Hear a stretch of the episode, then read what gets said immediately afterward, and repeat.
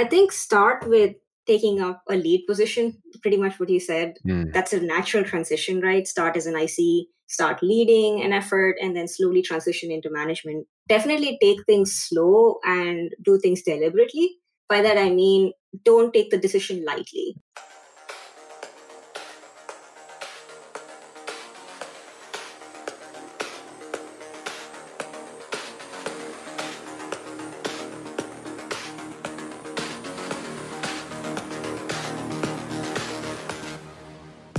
Welcome to Getting into InfoSec. I'm your host, Ayman Elsawah.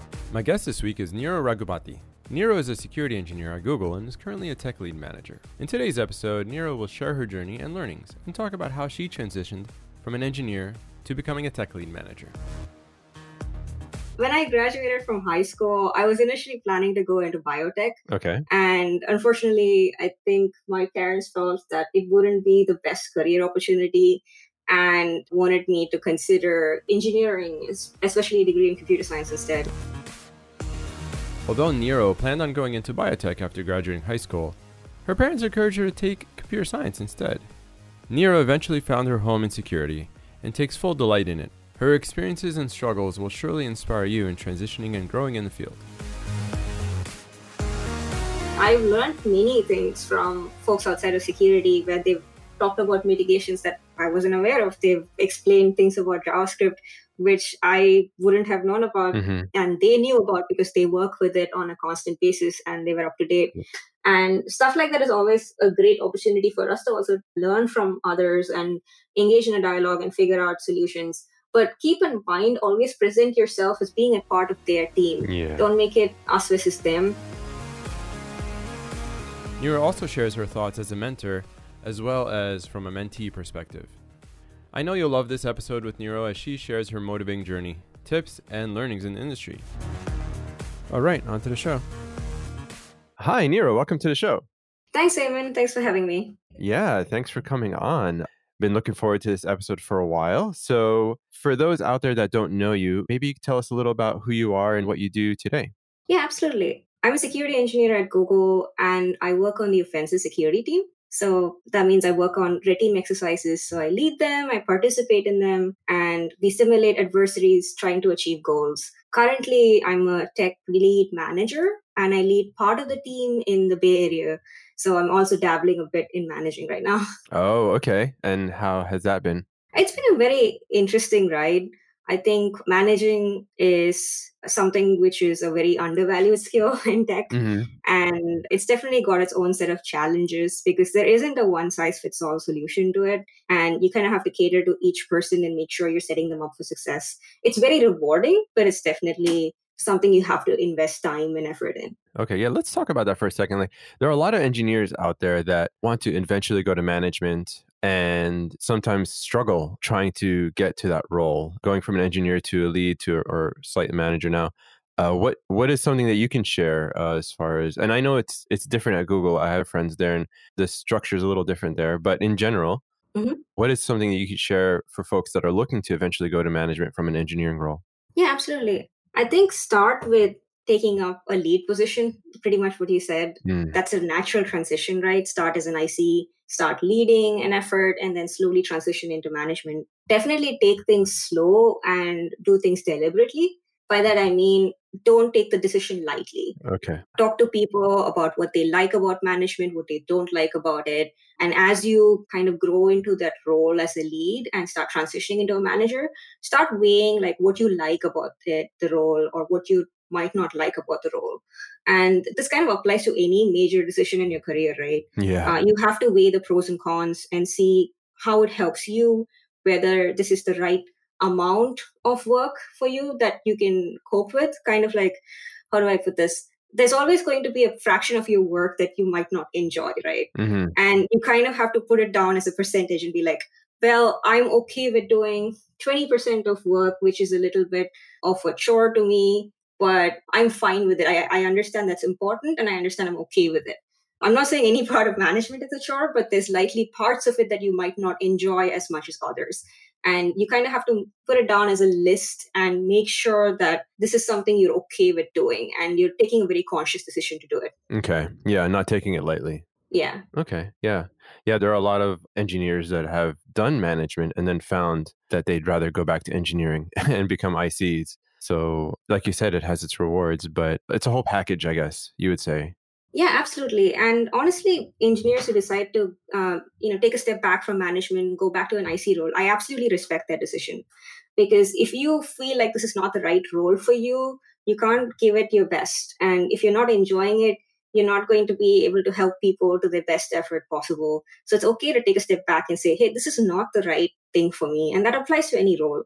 For management in particular, I think having some background in mentoring or finding like your cornerstone of what you enjoy the most in management is really important. Mm. For me, I think mentoring as well as watching people grow in their career is something I really enjoy watching and investing time in. And that was what drew me towards management. Okay, that's awesome. That's yeah. awesome. So give us a little background. How did you get started in tech and how did you, you know, were you always in security or were you in general tech and then transition to security? Mm-hmm. Walk us through that. Yeah, absolutely. So it's a bit of a complicated story. Yeah, we love um, complicated stories here.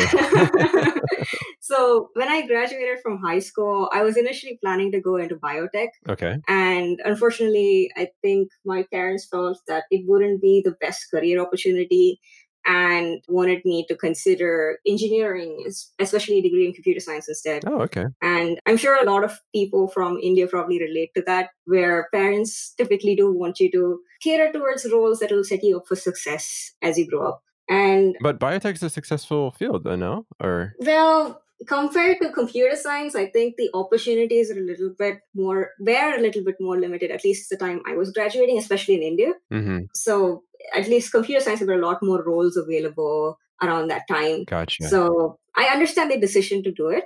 And I think as parents, they just wanted what was best for me. And when I started computer science, I found certain areas I really enjoyed. Yeah. But I hadn't found what would be like a passion project or so, so something which is just like, hey, this is really cool and I love doing this and I want to do this. Right. So I kind of ambled about trying to figure out what I liked in computer science. And I definitely wasn't one of those folks where, you know, security was just something they started very early and loved. I stumbled into it.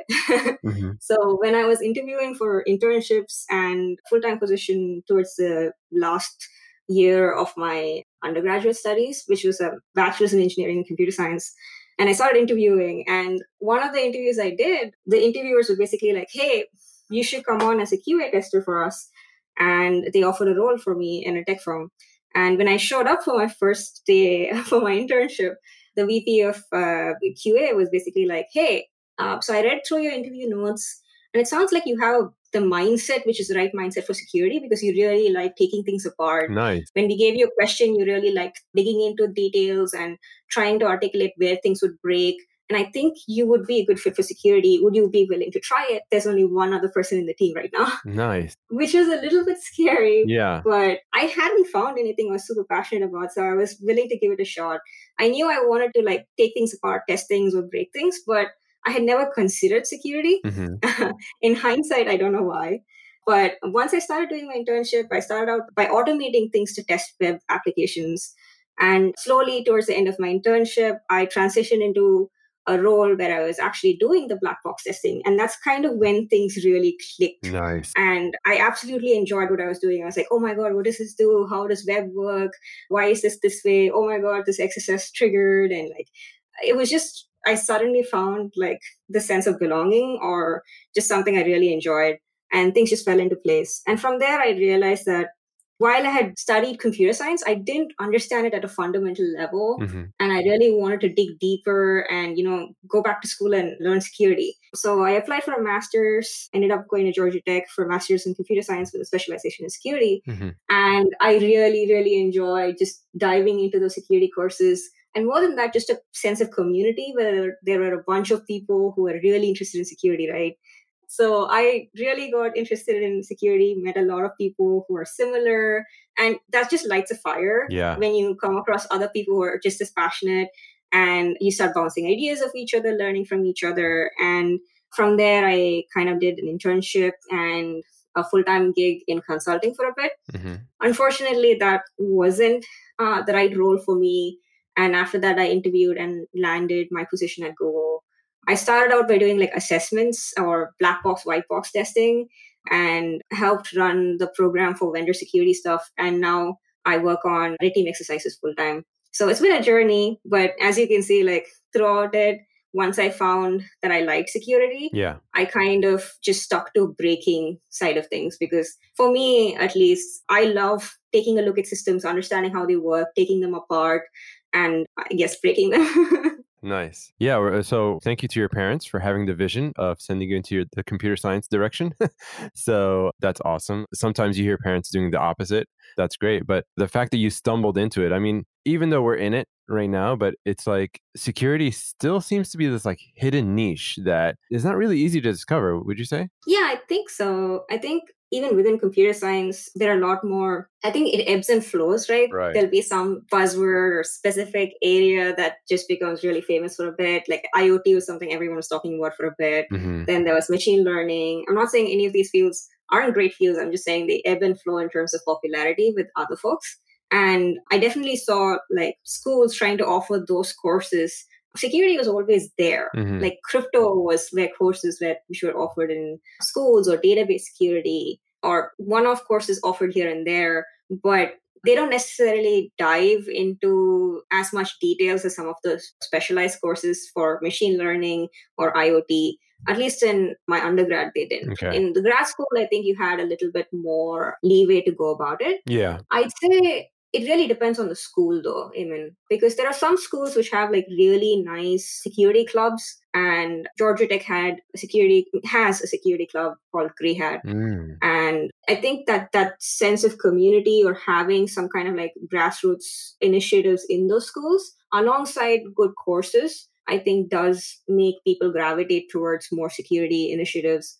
And these days, I'd say a lot of people kind of stumble into security very early. Yeah. Like they discover things either by, you know, CTFs, war games, playing around with the games, taking things apart in games. I think that still exists a lot, but people consciously like taking an opportunity to explore security has gone up, but not to the extent of some of the other fields in tech, probably. Okay. So I'd like to talk about that topic, you know, education, the formal education for cybersecurity. It's a little bit of a somewhat controversial topic, but instead of seeing it as controversial for this discussion, I think our job is to just help people, right? Mhm. If they want to go to school, then that's fine. But I think you touched upon something really important there where like the actual extracurricular activities, like the clubs and how the school teaches it are the differentiating factors. So, you know, from a weight as far as the courses and the community, what are some things for folks out there to look for? And then I'd like to explore are there alternative education paths that someone can take instead of spending the time into a master's course? It's kind of a deep topic, Mhm. but part of it, I think, is how you learn things, right? Yep. So that's really, and you know, Marcus Carey really talks about like, you know, how to learn. But from your experience, and given the current job market, and I see people all the time wanting to go back to school, and then people saying, no, you don't need to go back to school. So let's take both sides. And from your experience, since you've done that already, Mhm. what are some things you could talk about in that from and offer your advice? Yeah. Plus one to what you said.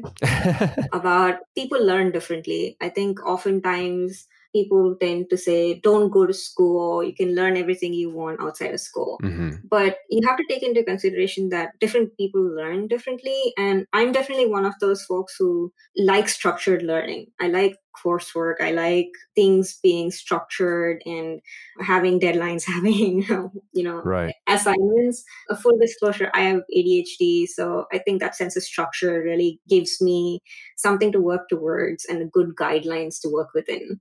The other aspect I would probably say is going back to school is a decision that every individual should take by them like take for themselves. Hmm what works for someone might not work for you.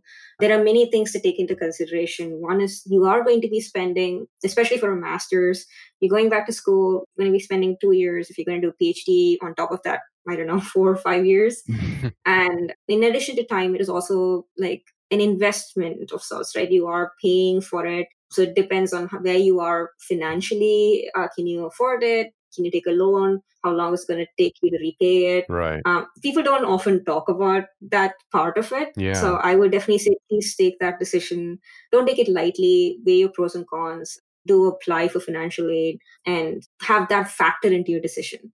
I would say that going to school opened more opportunities for me personally, Mm. but uh, that differs from person to person. I don't think like there are many people I work alongside who have, haven't done a master's, who haven't done undergrad degrees either, and they're great at their job, right? I think it really depends on how you learn. Some folks really do well with just taking all the resources they have available, blogs, bug bounty programs, CTFs war games, and learning from it, applying it, digging deep into it. Others prefer structured learning. So figure out what works for you and go from there. And if you feel that a degree is going to open doors for you and you have the time and the means to do it, go for it. And at least for me, like having that master's in security added a lot of credibility for me in some of the earlier roles I was searching for. Hmm. Thankfully, I think a lot of things are changing and there are a lot more junior friendly security positions opening up in many companies because I think people took a hard look at the roles they needed and realized they don't have enough people to fill it Right. and said, oh, we're going to start training people. That's great to see. I'm really happy that as an industry, we're trying to hire in junior talent and teach them the skills they need yeah. and grow them in their career. So I would say that these are good options. Uh, haven't dabbled too much in certification, so I can't necessarily talk about it in depth. The only one I've personally done is OSCP, hmm and I definitely enjoy the hands-on aspect of it. I do know that SANS offers some great courses, and Coursera and a lot of other platforms are offering great courses online. There's a really good Stanford uh, web application security course, for example, which I've listened to on and off recently, and I really enjoyed it. And it dives very deep into all of the aspects of web, and it's very up to date. Oh, okay. So it's awesome that these kind of opportunities are available now, but it depends on you personally. Does fit your style of learning? Does it fit your schedule? Then pick it up if it does. Yeah, well said. Like you said, different people learn differently. So that's wonderful. Cool. So last we physically met, it was at the Day of Shecurity conference in San Francisco, and you gave a wonderful talk on mentoring. I really appreciated it.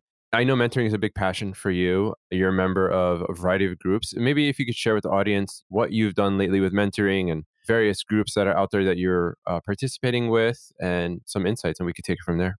Yeah, absolutely. Talking about meeting in person, that feels like it was so long ago. So long ago, right? And I think the last time I met people in person for like security stuff was like BSides SFCD, I mean SF, yeah. and just things started closing down after that. Yeah. But back to topic, mentoring is something I really enjoy and I feel very passionate about because I wouldn't be here if it weren't for people taking time to kind of like mentor me, help me through a lot of personal and career struggles, I would say. hmm And for me, this is a way of giving back, I guess, and also just realizing I wouldn't be here if those folks hadn't taken the time to set me up for success. And I want to do the same for others, especially coming from like underrepresented groups. I think having someone take the time to like walk you through and offer like a no judgment a space to just give you answers and help you work through what you are thinking about is really helpful. What's an example that you could share, Mhm. either that you've helped someone or maybe someone has helped you with? Let me go with the someone has helped me with. I've had the good fortune of having good mentors in all three of my roles so far. hmm And I'll talk about my mentors at Google just because it's my longest role so far. I've been at Google for five years. Right. And right from day one, I've had a mentor at Google, Phil Ames, and he's helped me tremendously. I didn't have the most tactful way of responding to some of the security questions I would get sometimes. He helped me rephrase things and be firm, but articulated in a way where I would address the problem and not address it as the people. Again, I didn't ever consciously try to do it, but it was good to have someone kind of walk me through it, help me with that. He's helped me with everything, right from, hey, should I be a lead? These are things that I'm thinking about. This is why I'm anxious about taking on additional responsibilities. How do I push back in this particular scenario? All the way to kind of helping me speak up in meetings or backing me up to in harder situations where I where I felt, hey, can you just be an extra person in the room where, you know, this is what I'm going to articulate, but I just want someone to weigh in and provide an outside opinion from what I'm offering and uh, keep me honest. So things like that, he's always like been willing to step up and help me through it. And there are many other folks at Google who also helped me. I'm sorry if I'm not going to go through that exhaustive list right now. Mm-hmm. And you happen to listen to this. Sorry, guys. But I've had the good fortune of like people helping me pretty much with everything and offering a very no judgment space where I can just tell them, hey, this is what I'm apprehensive about. This is what I'm anxious about. Do I do this? And they'll just help me brainstorm or kind of act as a sounding board for me to reason through it and say, hey, what do you enjoy about this? Why are you apprehensive? What do you like about it? What do you think you'll get out of it? And asking me those questions where I, I arrive at those conclusions and I'm not pushed towards it, you know? And I really appreciate that. For me personally, I think I've tried to mentor people in uh, who are newer to Google. I've tried to mentor people who ask for help. There are currently, I think, three people I'm mentoring on a regular basis. I have either bi-weekly or once in three weeks, I have meetings with them where they can just use that time however they need to. They can ask me for help with what they're working on. They can ask me uh, stuff like, hey, I'm doing this particular project. How do I approach this? How do I articulate my input or output the best way possible here? Or they can ask me things like, hey, how do I communicate better? So it's really up to them. And I try to work alongside it and if I feel like I'm not the best person to provide that for them, I'll usually introduce them to someone else who I know can better help them. So currently, that's kind of how I'm approaching it. In addition to this, like usually folks who I end up meeting in cons or through trainings that I offer occasionally through Black Hoodie or other venues, I usually give them my email or my Twitter handle, and they're welcome to reach out to me and ask questions and I try to just answer them the best way I can and offer support. So I think try to do both ad hoc style as well as some more structured style of mentoring right now. Okay. Yeah, there's a lot to unpack there. So I want to dig into those two topics you mentioned. One, speaking up or having the being backed up. Do you think that's common in security? For those out there that don't know, I mean, I, I think sometimes security can be a lonely field in a way mm-hmm. where you're often the one that's trying to get others to either change behavior or you're the one educating them, right? That takes some energy to do. Do you think that's common? It's good to have an ally to back you up and things like that? Let me make sure I understand this. Yeah. Just to make sure I'm answering it correctly. I think you're referring to being in a company where you are working on the security team and you're offering security advice to other teams right. and you're working on a smaller team then how do you best articulate that message and who do you work with as an ally? Well i guess there's two parts. Yeah. one is the approach. So you mentioned that your approach towards folks was needed some tuning right? Mm-hmm. do you think that's common out there in the security field? And then the other part is the psychological drain as a security professional at a company working with other teams you know talking about that yeah, uh, thanks for clarifying. I think for the first part, it really depends on the person and their communication style. Mm-hmm. It, I don't want to make a generalization. I'd say it really depends. But the nice thing is there are a lot of folks who are always willing to give you feedback and work with you if you're willing to listen and take advice and feedback. I think one piece of advice I can offer there is pretty much what was something I learned address the problem not the people. Mm, yeah. And um, always present it as a like this is the problem i found these are ways to fix it and then articulating what would be the risk if it's not going to be fixed right? Like having it as a three part answer. Mm-hmm and don't speak in absolutes if possible. yeah. Don't say this is very insecure or right. this is very hackable. Instead, just keep it a bit more objective, like, hey, this does leave your system insecure because of these reasons, and this is how you can address it. So make it actionable feedback as well, where it feels less so as you versus them and more so that hey i'm here to help and make things better mm-hmm. so i think that's one piece of advice i can definitely offer for the first part for the second part, yes, there is a certain amount of strain if you articulate like your security advice and isn't taken into consideration. I would say that pick and choose your battles, right? There will be some cases where you have advice and that might not be taken into consideration. And there might be other cases where you feel very strongly and you want to push for it. Obviously, in those kind of cases, make sure you have buy in from your reporting chain. Make sure that you're working within the boundaries or what is the capabilities that your security team has. Yes, you can change it, but sometimes some stuff you kind of need support from above for you to affect change. Yeah. So don't burn out. Instead, speak up and ask for help from your reporting chain. And with their buy in, push for changes. Yeah, there are a lot of folks that are security conscious, but don't have the necessarily upper management support, right? Mm-hmm. And they're trying to make their case. And you talked a little about quantifying risk. From your experience, you know, when someone is pushing back on a finding that you've presented to them, Mm-hmm. how have you dealt with that? And what are some tips that you could share with folks that has been successful without necessarily escalating it to your management, right? To get them to understand your perspective because they may push back and you're like, well, this is not a big risk. What are the chances? And eh, you know, sometimes quantifying risk is hard in in security. Any tips you could share on that?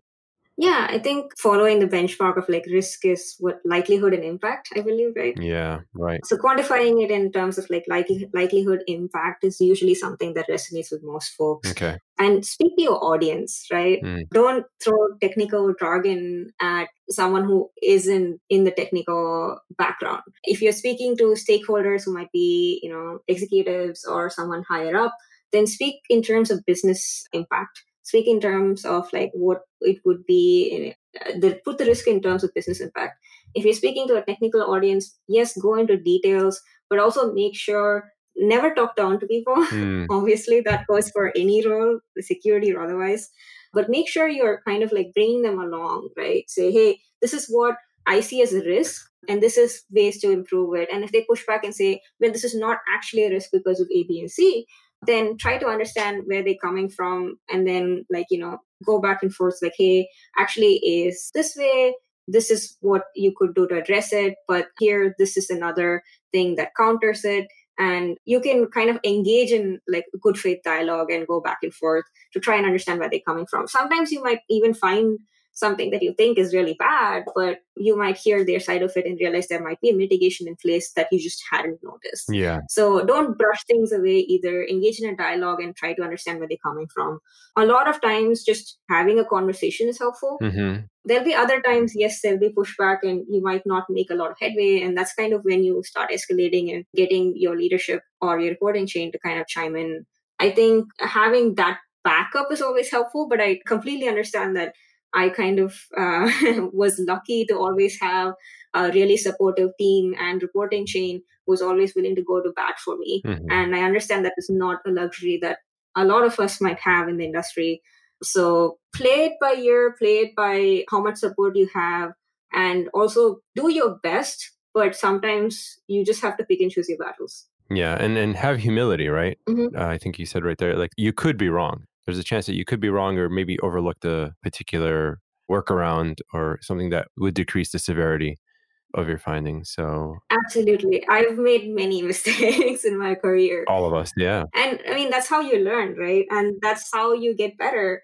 And I've learned many things from folks outside of security where they've talked about mitigations that I wasn't aware of. They've explained things about JavaScript which I wouldn't have known about hmm and they knew about because they work with it on a constant basis and they were up to date.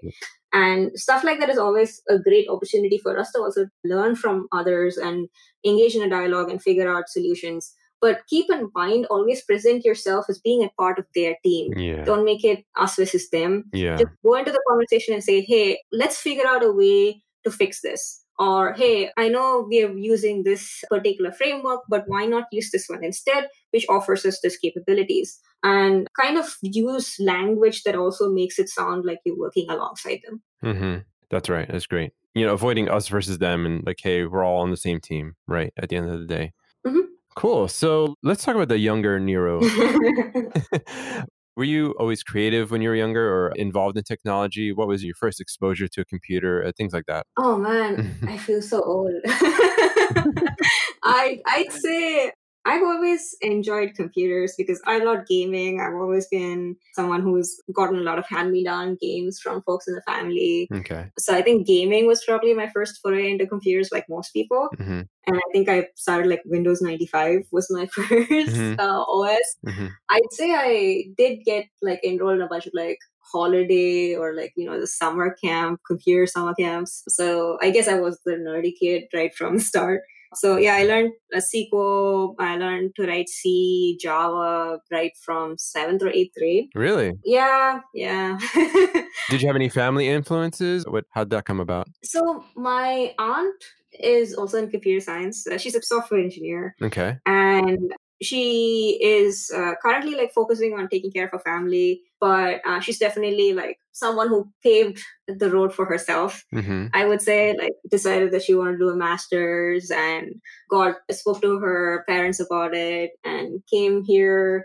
uh, did her master's. That was something which was uh, new to our family like no one had moved across the world and Ah. you know done a master's so she kind of paved the way for it and definitely Okay. was one of the reasons I decided that I wanted to do something similar, like doing a master's. hmm So I'd say that she was definitely like someone who influenced some of uh, my choices in life and also someone I could talk to about whether or not, you know, software engineering or computers is something I want to dabble in. hmm But more than anything, I think it's just my parents trying to get me out of their hair and put me in summer camps.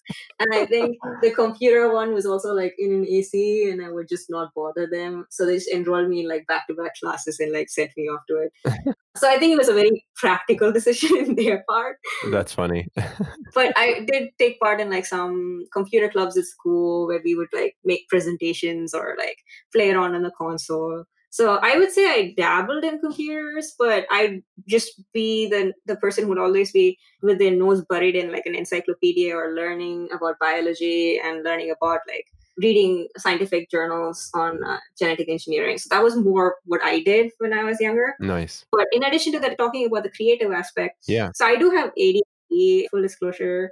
That means that I kind of jumped around with a lot of different hobbies. I've dabbled in like trying to learn chess, trying to play a piano. I was bad at it. Mhm. And then uh, sketching, debating, a lot of different things. But I think sketching is like one creative hobby that really stuck from when I was really, from when I was young. hmm So started as doodling. Then I think I drew a lot of like uh, comic or anime characters, and I've kept sketching since then. And when I moved to the US, I still kept sketching, but once I got a job, I started like sketching almost every other day. Nice. And it, to me, it's like a way to de stress.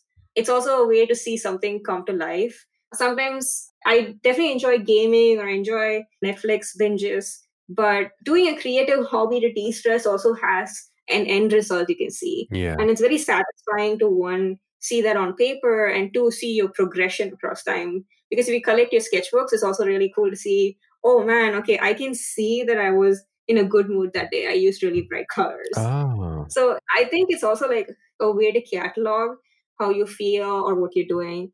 But I would say that creative outlets help me de stress, help me declutter my mind. hmm And for me, that's always very important. In addition to that, I'd say, does it help improve my approach to things? I guess I've always been a person who thinks creatively or outside the box. And I think participating in these like creative hobbies does encourage me to keep doing that hmm and you can do like drawing challenges where you just draw a line and try to like come up with something which is kind of similar to what you do in your role right like you look at a system and you have to figure out some way to break into it Right. and you're working with what you have so i would say it does teach you to think on your feet being creative in some ways or pushing yourself to be creative but more than anything else it's just something to declutter my mind helps me de-stress and it's really enjoyable That's amazing. Yeah. In a way, it's kind of like journaling, but in art. yeah absolutely Wow, that's amazing. Uh, you know, someone asked me on Twitter, how can I be more creative? And I found it difficult to answer, but th- there were some ways. And for those out there that may be struggling to get those creative juices flowing, any recommendations? I'd say being creative is just like any other muscle, right? Mm, people often say you're born creative or creative uh, things are something that you inherit or you're either good at it or you're bad at it. No, it's just like exercising. Mm-hmm. it's just like a muscle, right? You have to invest time in it, you have to grow it, you have to push yourself to go outside your comfort zone and keep trying. When you look at a lot of artists, yes, some folks might start out being really good, but most folks just apply, like, invest time and effort in it. And honestly, I know I'm jumping a little bit ahead, but creative things are just the same. You can teach yourself, you can push yourself, you can learn from it. One aspect I will say though is it's just the same as what you would see in security. Mm. I think oftentimes people might look at someone and go, oh my God, they're really smart.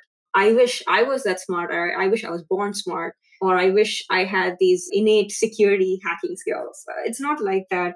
The more you kind of dabble in any field, you realize that oftentimes you look at the end result of hard work or effort or time spent on growing that skill and you are often you might dismiss what went on in, behind the scenes. Yeah. um, it's important to take a step back and be like this is a person who's invested time in it and as a, at the further part of their career and you are starting. Yeah. So rather than compare yourself look at it and say that's where i can reach and say i should work towards that and apply effort and time in it, learn from others, invest time in figuring things out and work towards it. And that's the same for creative skills as well, honestly. Mm-hmm. It's just like any other skill. Invest time in it, invest effort in it.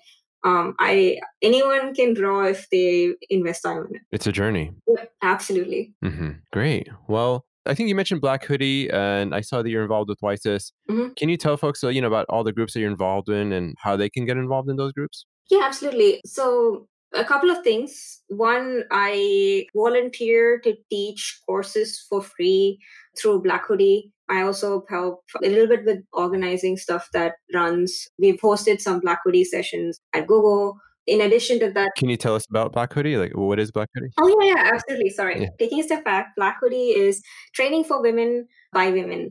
And it's a really cool initiative that Marion started. Mm-hmm. And it's a good opportunity to provide a safe space mm-hmm. for women to just come and learn and look around and see other women. Because one of the things that I definitely felt when I first joined security is like going to security trainings and then looking around being the only woman in that room or right. looking at at like 80 plus people and seeing one other woman in the other side of the room. Mm-hmm. And I always felt awkward like raising my hand and asking questions or engaging in those training and having a place where, you know, it's mostly women teaching for women, you don't feel that awkwardness. And it's a very safe space where we're just trying to teach people skills. There's no judgment. Right. And I think Marion has done an awesome job. And a lot of the trainers who offer time to come and teach there are amazing. And I've learned a lot from them. So, in addition to helping out just by teaching courses through Black Hoodie, mm-hmm. I also help out with BSides SF, CTF. Mm-hmm. I've been doing that, I think, for two or three years now. I work on it with David, Brandon, and Ron. Shout out to them. I really enjoy writing CTF levels. Turns out that I don't particularly like, I like playing CTFs, but I really enjoy writing CTF levels. nice. Because you have to solve your levels to do it. And that's another thing I help out regularly. In addition to it, I typically try to offer free trainings or webinars through other venues. So recently I've given a webinar called Red versus Blue with Matt Linton, who's on the D&R team at Google. And we kind of talk about what it means to be in a red team, what it means to be in a blue team, so defense and offense, mm-hmm. and how we kind of like learn from each other. And we offered this webinar through WiCyS, which is Women in Cybersecurity, as well as WISP, which is Women in Security and Privacy. So I would say that all of these venues are great, WISP, WiCyS, Black Hoodie, if, if you're looking for opportunities. Most of them offer things for free as well. So do keep an eye out for what opportunities they publish. And if you are interested in teaching or you know giving a webinar just reach out to the organizers. They're awesome people mm-hmm. and really nice to engage with. In addition to that i would say i typically just try to go to cons and meet people and and chat with them. Like you said either give like one-off talks and stuff like that. So if people are in, interested you know go to your local con. Meet people there and definitely chat with people see how you can help out and just pick an event volunteer yeah. and make connections I think that's kind of how I stumbled on a lot of these opportunities. Mm-hmm. Any parting advice in addition to that? Any parting advice for those looking to get into the field? two things don't be afraid to fail. I think uh, too often you look at things and think about it as a either a success state or a failure state. And honestly, it's more like a journey, pretty much like what you said. Mm-hmm. And don't be discouraged by failures. That just means it's an opportunity for you to learn and overcome things. I will be very honest that this is something I'm still working on. This is something I struggled with earlier in my career where I felt, oh my God, why do I not know this? Do I suck? mm. So don't go through those motions. Mm-hmm. Instead, take a step back and say, I don't know this, but I can figure it out. I can fix this. I can learn this. So approach it from a growth mindset. Don't be afraid of failing. The second advice I would give you is don't be afraid to ask for help. Okay. There are wonderful people in this industry. Ask for help learn from them. Don't be afraid to say, I don't know how this works. This is what I figured out. Can you help me figure out the rest? And I've had the good fortune of working with some wonderful people who've always been willing to learn, um, to teach things and answer my questions. And I've badgered them end- endlessly to learn from them. Mm-hmm. So don't be afraid to do that. And I guess one last thing I would say is this is more for folks from the underrepresented groups is don't feel like you have to prove yourself. Mm. If someone tells you you're doing a good job, chances are like you're doing a good job. Don't feel like you have to push yourself to prove that you belong. You don't have to. Just do your best and focus on yourself, focus on learning. Honestly, a lot of this is also just you worrying about how people perceive you rather than how things are. Right. Wow. Yeah, that's yeah. that went really deep. yeah, it went really deep. It seemed like imposter syndrome was somewhere in there. Mm-hmm. That was definitely imposter syndrome, and that's something I've struggled with a lot when I first started my journey in security, and it was amplified mm. when I mm. started working with a lot of smart people. Ah. But I think it was what really helped is having a supportive team who helped me see my achievements and who would always stop me and uh, from spiraling and say, "Hey, stop being so self-critical what you did here is awesome mm-hmm. so take a pause and celebrate your win yes things can always be better but you shouldn't take it as a negative thing and having that sense of grounding helped. And a lot of it was just taking some time to kind of look at things objectively framing my achievements as like hey if this was something another person did how would i view it? Or just looking at things and taking stock and saying this is imposter syndrome talking to me. Mm-hmm. let me take a pause and just look at it a little bit more objectively and see where i'm coming from. And stuff like that is really helpful and underrepresented groups are definitely folks who end up having a lot more imposter syndrome. Yeah. And I would say have someone to hold you accountable. Be critical of anything you say, but holding you accountable and saying, hey, is that really the case? What do you think that you could have done better? But what did you do well? And just kind of help you reason through it, but also be willing to do it for yourself and just say, hey, is this me being too critical of myself or is this something that actually happened? It's not easy. I will definitely admit it's not easy and it takes time and it takes patience and a lot of self love. yeah. Wow. Well said. Well said. Yeah. Find a partner and even they don't even have to be in the field. Just find a partner you could talk things with and just getting that outside perspective will kind of get you out of your head because sometimes it's all in your head, right? The idea just keeps circulating in your head and sometimes we have to get out of our heads. it really is. And sometimes your toughest critic is yourself. Yeah. And just having someone to hold you, like just be a cheerleader and just help you work through those things is super helpful. And plus one to what you said, you don't always need a mentor within the field. You just need a mentor who you connect with, who kind of relates to a lot of things that you're going through mm-hmm. and can help you through it. For example, when I went through a lot of struggles with imposter syndrome, talking to other people who have experienced that and who would overcome it was what really helped. Mm. Because talking to folks who have not experienced imposter syndrome, while they are definitely helpful and sympathetic and try to be supportive, sorry, they are supportive. I think talking to someone who's gone through that journey and overcome it was what really helped me because I was like, you understand what I'm going through. Yes, what you said, I relate to it so much. How do I fix this? Or like, how do I overcome it?